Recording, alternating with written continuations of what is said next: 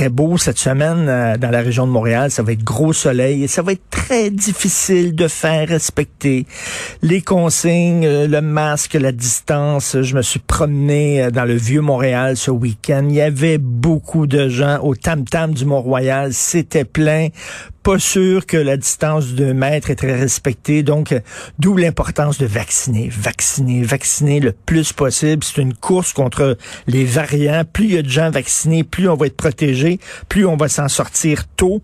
Euh, je vais parler un peu plus tard dans mon segment avec LCN de ces 107 000 Montréalais euh, de 60 ans et plus qui ont même pas pris rendez-vous pour se faire vacciner. 107 000 personnes, ok, qui pourraient se faire vacciner, puis on non, non, c'est comme moi, non, j'irai pas me faire vacciner. Alors, il y a des, y a plein de gens qui m'ont écrit ce week-end, euh, des lecteurs, des auditeurs, et qui m'ont dit, écoutez, là, dans notre région, euh, il y a plein de places libres. Je me suis inscrit pour me faire euh, vacciner. C'était écœurant. Il y avait des dizaines et des dizaines de places libres. il y a tellement de vaccins en trop dans la région de Montréal parce qu'entre autres, il y a des gens qui veulent pas se faire vacciner, qu'on a dû ben, les acheminer dans d'autres régions Bravo. Je vais parler euh, à Jean-François Guérin de ces gens-là fantastiques. Si vous voulez prendre un bol d'air frais, c'est mon meilleur conseil que je vous offre de l'année. OK? Si vous voulez respirer, soudainement, regardez sur Netflix les deux spectacles de Blanche Gardin. Blanche Gardin, c'est une humoriste, une stand-up comique française. C'est, je crois, elle est sortie avec, je sais pas s'ils sont encore ensemble, mais c'est la blonde de Louis C.K., le grand humoriste américain euh, qui s'est fait pincer là, dans le MeToo, là, parce que ça a l'air qu'il se masturbait devant des filles. Un peu weirdo, là, mais en tout bref, ça a l'air qu'il faisait ça souvent avec ses amis de filles. À un moment donné, il dit, ça te dérange-tu que je me masturbe? Puis bon, il s'astiquait le poireau devant ses amis.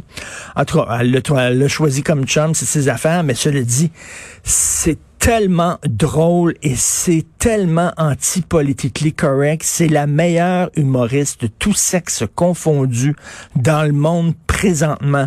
Elle est extrêmement courageuse et en l'écoutant, j'étais, je me réjouissais. J'avais vraiment les orteils en éventail. Je hurlais de rire. C'est drôle, mais en même temps, il y avait un côté triste parce que je mesurais en l'écoutant à quel point notre liberté d'expression rapetisse, fond comme neige au soleil, parce qu'il y a plein d'humoristes québécois qui ne dira jamais jamais le quart du cinquième, du dixième de ce qu'elle dit.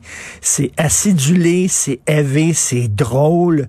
Regardez un gag qu'elle dit, je veux, tu sais, là, ça va saigner, là. Vos oreilles, là, des petits lapins vont saigner. Il faut pas vous écouter ça, les petits lapins.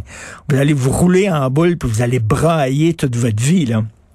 Mais à un moment donné, elle parle de l'antisémitisme. Elle dit quand même niaiseux d'être contre les Juifs en 2021. Tu sais, c'est complètement stupide d'être antisémite parce qu'on sait bien que c'est pas les Juifs qui contrôlent le monde, c'est les PD. C'est super drôle. C'est drôle au bout. C'est pas ce qu'elle croit il y a du deuxième degré. Harry, justement des gens en disant aussi, c'est aussi niaiseux être anti-gay puis de dire il y a la mafia gay, la mafia rose qui contrôle le monde des médias, tout ça, que de dire qu'il y a la mafia juive. C'est ça qu'elle dit. Ça prend quand même un deuxième degré. Mais c'est drôle en vierge. Alors, elle rit des woke, elle rit d'une gauche radicale, idéologique. C'est super drôle. Donc, il y a deux spectacles d'elle, Blanche Gardin. Vous pouvez aussi sur YouTube trouver plusieurs extraits de ses shows. Euh, elle est vraiment fantastique. Je vous la recommande énormément. D'ailleurs, en passant, un autre truc que je vous, euh, euh, conseille, c'est que, bon, mon fils tripe sur les tours de magie et moi j'aime les magiciens beaucoup. Et Luc Langevin, tu sais quand on a dit il faut que les artistes se réinventent.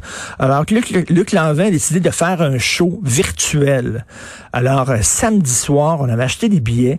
Euh, samedi soir, on était à notre ordinateur. Luc Langevin était dans son studio. On était à peu près, je sais pas quoi, une soixantaine de, familles, chacun dans notre bulle familiale. Et euh, on regardait le show de Luc Langevin et on devait avoir un paquet de cartes chez nous, puis là, il disait, vous coupez les cartes, les brassez, blablabla, prenez-en une au hasard, tout ça, puis il nous disait c'était quoi la carte, c'était complètement délirant. Et à un moment donné, il te demande de penser à une couleur.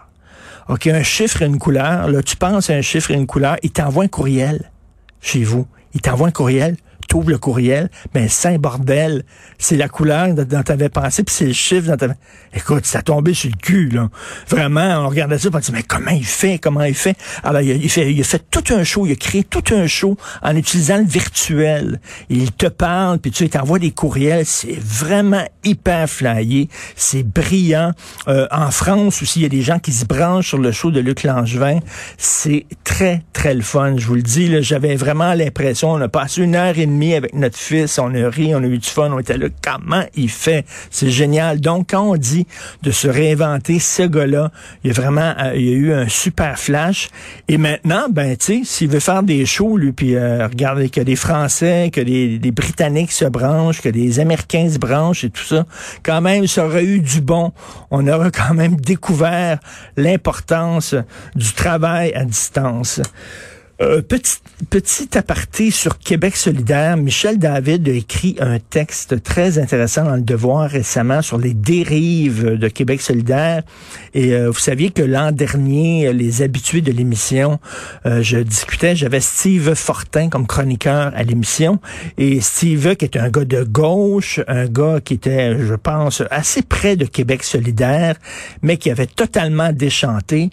Et Steve me disait à quel point il était déçu parce que il y a vraiment une gang dans Québec solidaire qui sont complètement coucou et qui sont en train de, tirer le parti trop vers sa gauche. Et euh, il y a différentes gauches, hein, comme il y a différentes droites. Il y a des gens qui sont centre-droite, il y a des gens qui sont droite, il y a des gens qui sont très à droite. On le voit, hein? Au sein du Parti conservateur, il y a un déchirement entre des gens qui sont contre le mariage gay, qui sont contre l'avortement, puis des gens qui disent, nous autres, non, on est de droite au point de vue économique, on est de droite au point de vue de la justice, on veut des peines plus sévères, mais on n'est pas de droite sociale. Bon.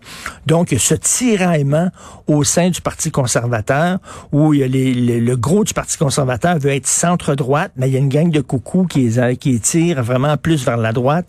Même chose avec Québec solidaire. Il y a le collectif antiraciste décolonial.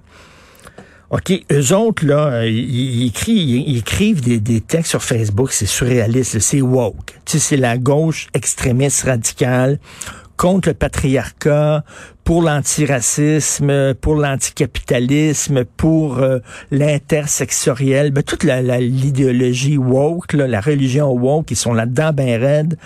Et là, il y a des gens qui sont un peu plus pragmatiques, comme Gabriel Nadeau-Dubois, euh, qui s'est assagi avec le temps. Hein.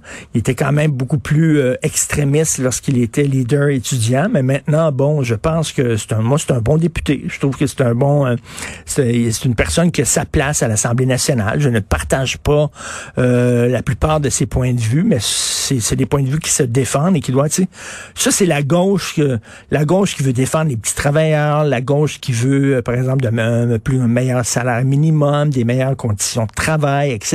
Une gauche qui a les pieds sur terre.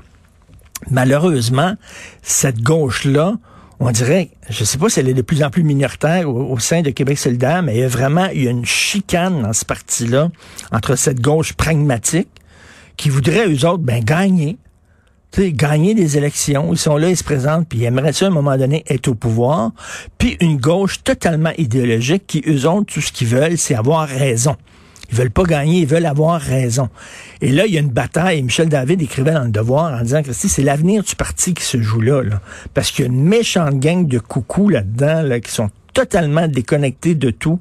Donc, euh, ça va être intéressant de voir si Québec solidaire va pouvoir se débarrasser de sa gang d'extrémistes qui sont en train de gangréner le parti, tout comme le Parti conservateur, tout comme aux États-Unis, le Parti républicain doit se battre aussi contre la gang de coucou de Quanon et tout ça.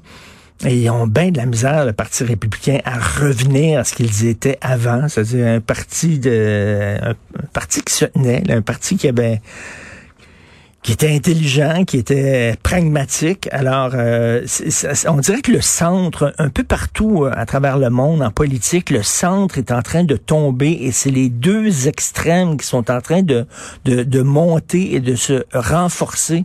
Et c'est quand même euh, c'est quand même assez fréquent lorsqu'on regarde de ça. Et en, en terminant, j'attire votre attention sur les textes de notre collègue Loïc Tassé aujourd'hui sur la nouvelle guerre froide entre la Chine et les États-Unis, la Chine Canada.